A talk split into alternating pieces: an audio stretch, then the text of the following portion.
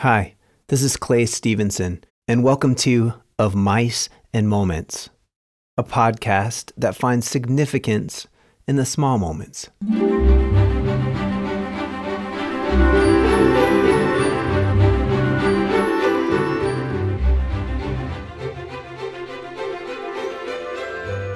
I dealt with intense anxiety off and on for about a year. When I dealt with it, I tried a lot of things to overcome it.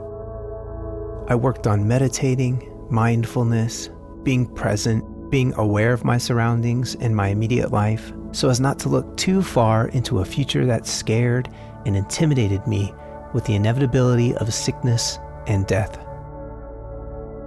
But try as I might, when I was in the thick, dense fog of anxiety, I could not overcome it. I was locked in the cage of my mind, and with that came shame. I knew that I was dealing with something in my mind, my thoughts, internal, and I knew I didn't have to deal with it.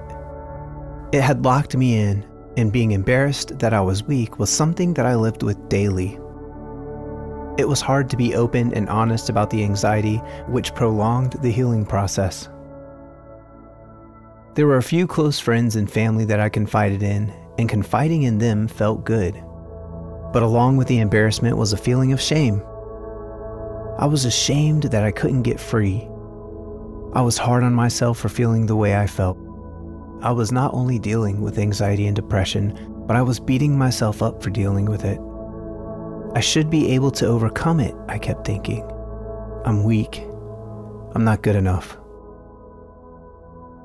One day, when I was wallowing in the darkness and heaviness, Angie came home from a yoga class and talked to me about her experience that day. She said that day the instructor had them do a visualization exercise where they closed their eyes and imagined someone who loved them sitting in front of them. They imagined that the person was a child, a family member, or a friend who unconditionally loved them. They visualized the person who loved them being fully aware of all of their insecurities, fears, doubts, and worries. And then they visualized the way that person would perceive them with all of that knowledge. As she was telling me about this, the concept struck me as profound.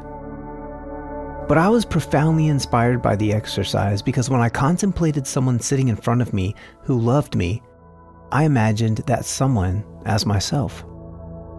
I imagined myself looking at another me as a stranger knowing all of the stranger's insecurities, fears, doubts, and worries.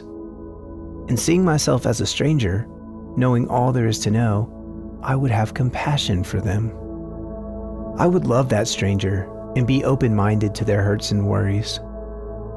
And the revelation was that I would have much more forgiveness for myself as a stranger than I actually had for myself.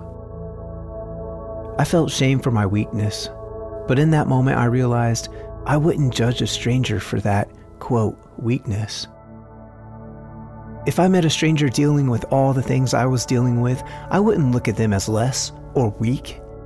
I would welcome them with open arms and wrap them in a loving embrace, holding them, making sure they understood they were loved and not alone, and that it was okay to deal with the issues they were dealing with that it was part of this experience we call life.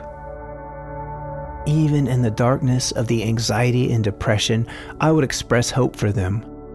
I would express kindness and let them know that they are loved.